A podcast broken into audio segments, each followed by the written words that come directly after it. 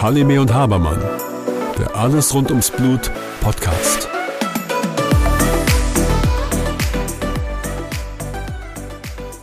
Hallo Susanne. Hallo Björn. So, wir sitzen jetzt hier in Frankfurt am Flughafen Mhm. und ähm, ich habe was ganz Merkwürdiges eben erleben dürfen. Ich bin das erste Mal mit dem Taxi von Check-in ja, fast bis zum Gate gefahren worden. Ja, das ist cool, oder? Und zwar ähm, haben wir das am Check-in angemeldet. Das habe ich dann einfach gesagt, dass ich einfach, ich habe meine ähm, Karte gezeigt und ich habe gesagt, ich möchte gerne, weil ich nicht gut laufen kann, bis zum Gate gebracht werden. Das ist doch gut, oder nicht? Ja, sensationell, vor allem, dass dieser Service angeboten wird.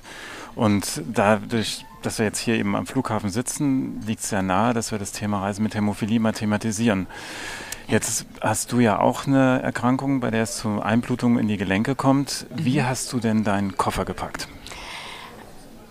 Bevor ich meinen Koffer gepackt habe, musste ich erstmal Faktoren bestellen. Das ist ja die Grundvoraussetzung, weil ich eine Menge mehr bestellen musste, das auch anmelden musste bei meinem Behandler und sagen musste, ich fliege jetzt ähm, weg und bin für eine Woche nicht da und für diese Woche muss ich dementsprechend ähm, Faktoren bestellen. Und das habe ich getan und die habe ich dann ähm, eingepackt, weil, weißt du, wenn ich das alles in den Kartons mitnehme, dann bräuchte ich ja zwei Koffer.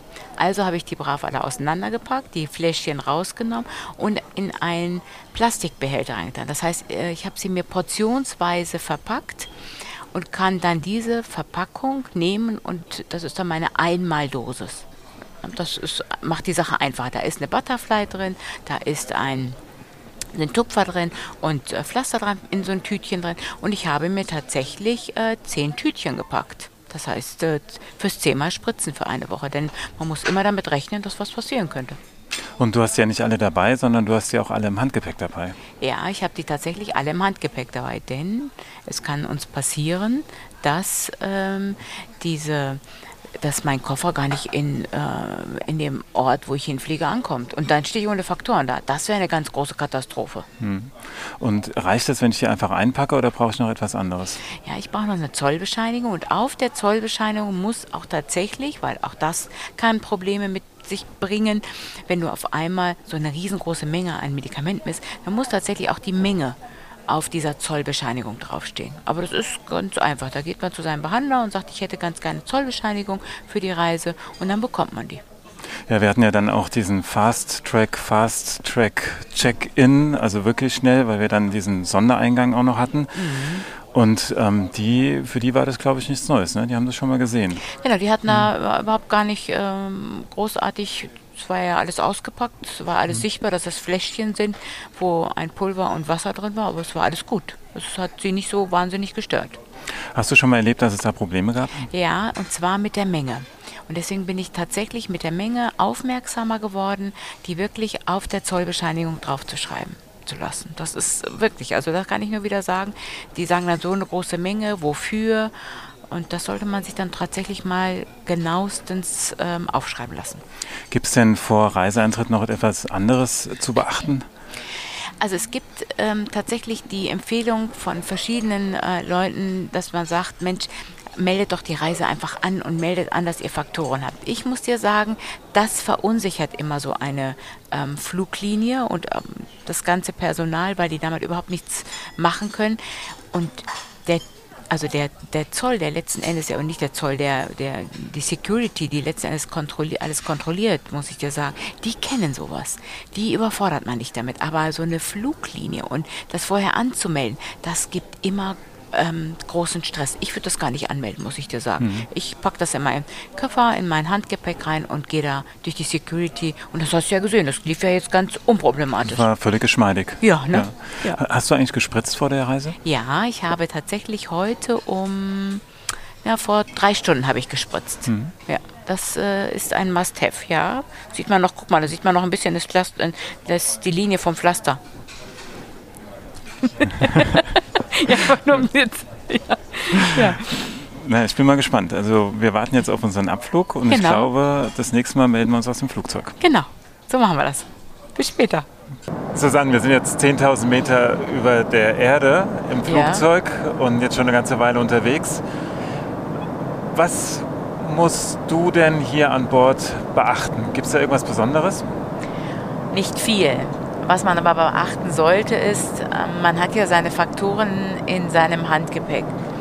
Und dieses Handgepäck ist ja in, äh, ist ja über einem, also in diesen äh, Schließ, na, wie heißen diese Dinger denn da oben da? Schließfach. Schließfach da drin, ja. weißt du?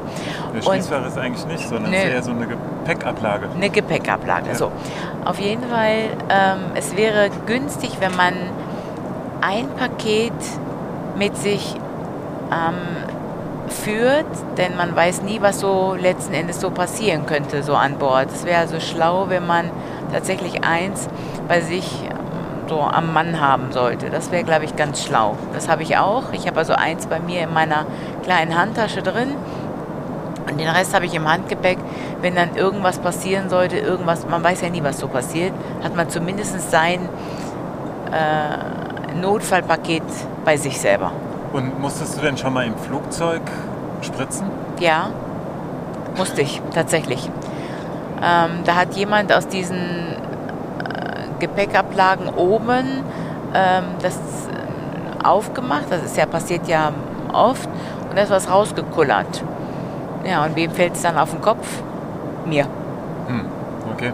Also kann ich nur dazu raten, dass tatsächlich ähm, man seine Faktoren doch sehr nah bei sich tragen sollte. Also es kann passieren. Also es ist nicht so, dass es unwahrscheinlich ist. Jetzt hatten wir vorhin darüber gesprochen, dass du deine Faktoren dabei hast, dass du die Zollbescheinigung dabei hast. Gibt es denn noch was anderes, was man mitnehmen sollte? Pflaster. Wichtiges Utensil. Ich sag euch nur, wenn du dich irgendwo hier schneidest oder sonst irgendwelche Dinge. Also man sollte schon ähm, so ein paar Dinge nochmal dabei haben. Wir wissen ja jetzt alle, dass du Hämophilie hast. Ja. Jetzt reist du in der Gruppe vielleicht mal. Ähm, informierst du die anderen auch, dass du Hämophilie hast? Ja, man ist ja immer selber so ein bisschen zurückgeschreckt, so ein bisschen selber für sich zurückgenommen, immer über seine eigene Erkrankung zu sprechen und immer allen mitzuteilen, dass man irgendein Handicap hat. Aber in in einer Gruppe, wo sonst niemand Bescheid weiß, dass man eine Erkrankung hat, die dann doch gegebenenfalls zu einer Notfallsituation kommen könnte, irgendwas passiert, man wird bewusstlos, was auch immer, dann sollte ähm, die Gruppe oder die Freunde um einen herum sollten Bescheid wissen, was für eine Erkrankung man hat. Und es sollte auch gewusst werden, welche Hämophilie man hat. Hämophilie A oder B.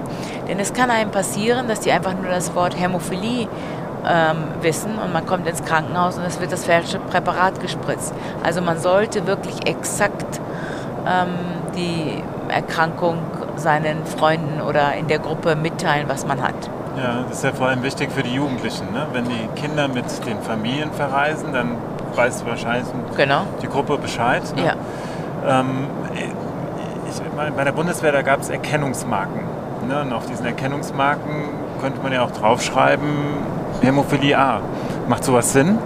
Oh, das ist so ein, das ist glaube ich so ein Stigmata, dass man da glaube ich nicht, also man möchte nicht stigmatisiert werden, dass das ja. so ist. Das, das ist schwierig. Also den Notfallausweis sollte man bei sich tragen und ähm, Menschen um einen herum, die mit einem verreisen sollten, äh, wissen, dass man eine ähm, wie gesagt, eine, eine Blutungserkrankung hat und dann diese dann auch tatsächlich kurz zu erklären, wo die Notfallmedikamente sind und was im Notfall zu tun ist. Also ein kurzes Statement, das müssen ja nicht alle wissen, aber zumindest ein kurzes Statement darüber zu geben.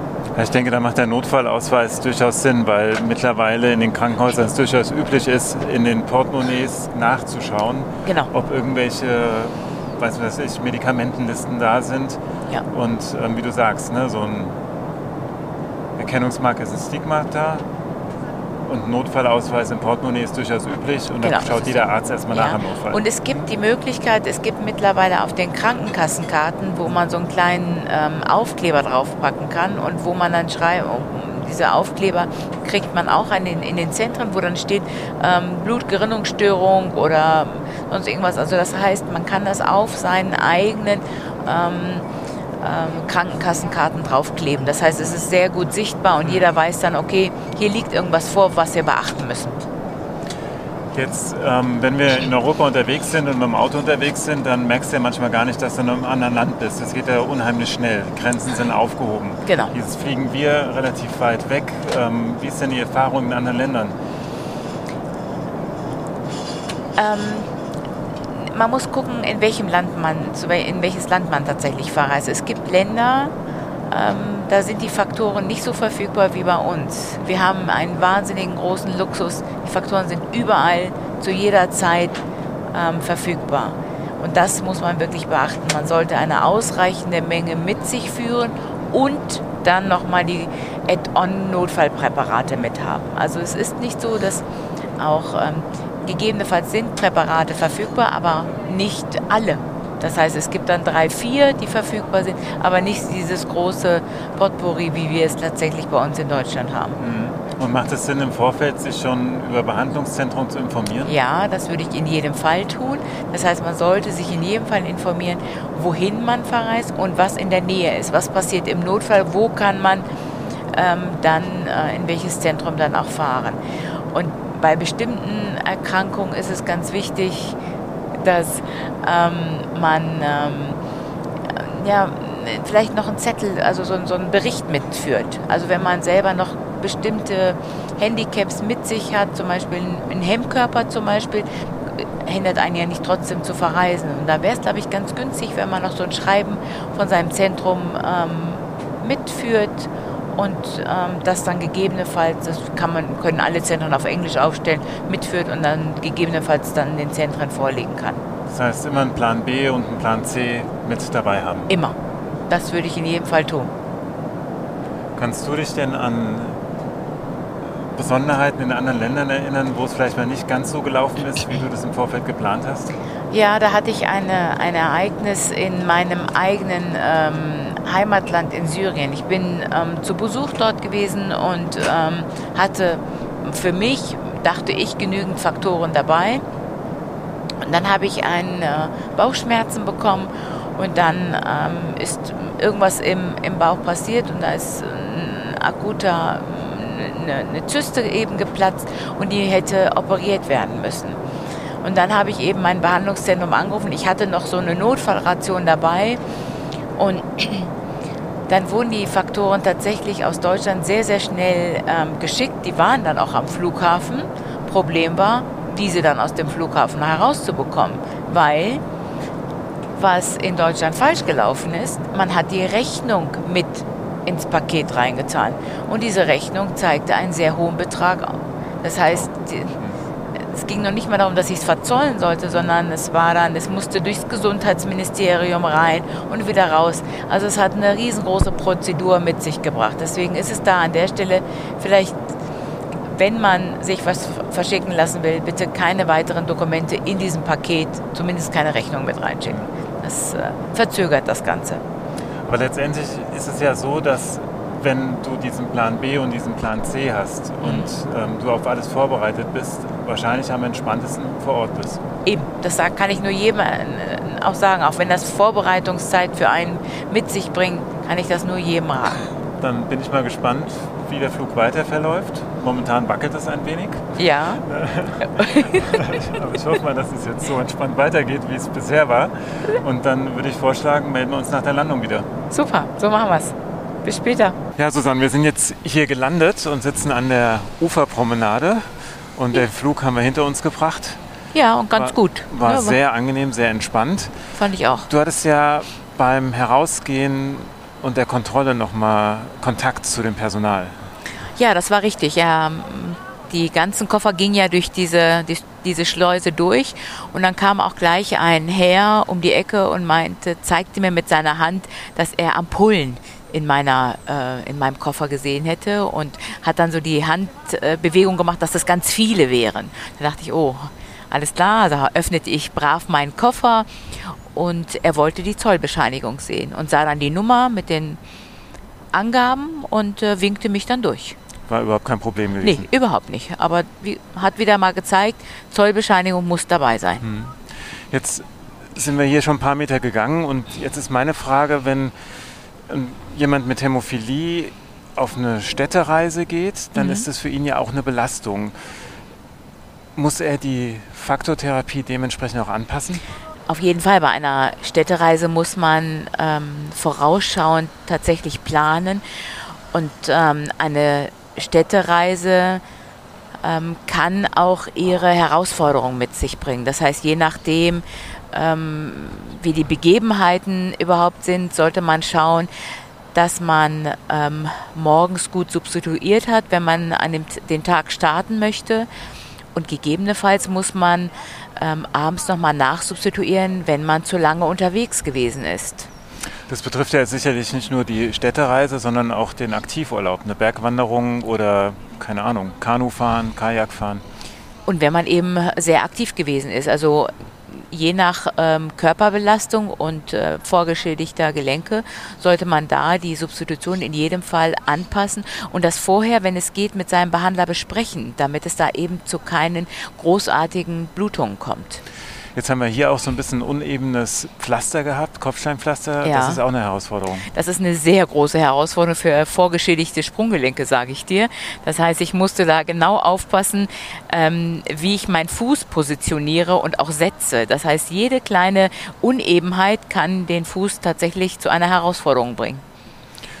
Das setzt ja auch voraus, dass man, wie du eben beschrieben hast, individuell auf die Belastung reagiert. Was würdest du machen, wenn's, wenn du jetzt eine Blutung verspürst?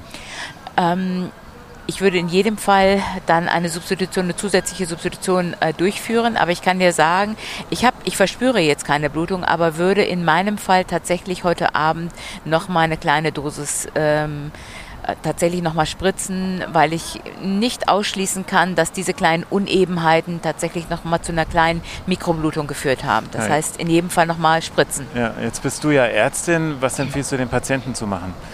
Sollen die jemanden kontaktieren vor Ort, wenn sie im Zweifel sind? Ähm, Wenn es eine größere Blutung ist, auf jeden Fall. Aber Sie können sich in jedem Fall mit Ihrem Behandler in Verbindung setzen. Und wenn Sie kleinere Blutungen haben, auf jeden Fall mit Ihrem Behandler. Und wenn Sie größere Blutungen haben, ähm, hier vor Ort mit einem Zentrum in Verbindung setzen. Das äh, setzt aber voraus, dass Sie sich vorab schon mit jemandem in Verbindung gesetzt haben. Was wir vorhin ja schon hatten. Ne? Eine gute Ja. Vorbereitung ermöglicht eben einen entspannten Aufenthalt, dass es eben nicht dazu kommt. Ähm, gegebenenfalls die Dosis anpassen an die Belastung. Im Vorfeld vielleicht schon überlegen, wie stark die Belastung an dem Tag ist.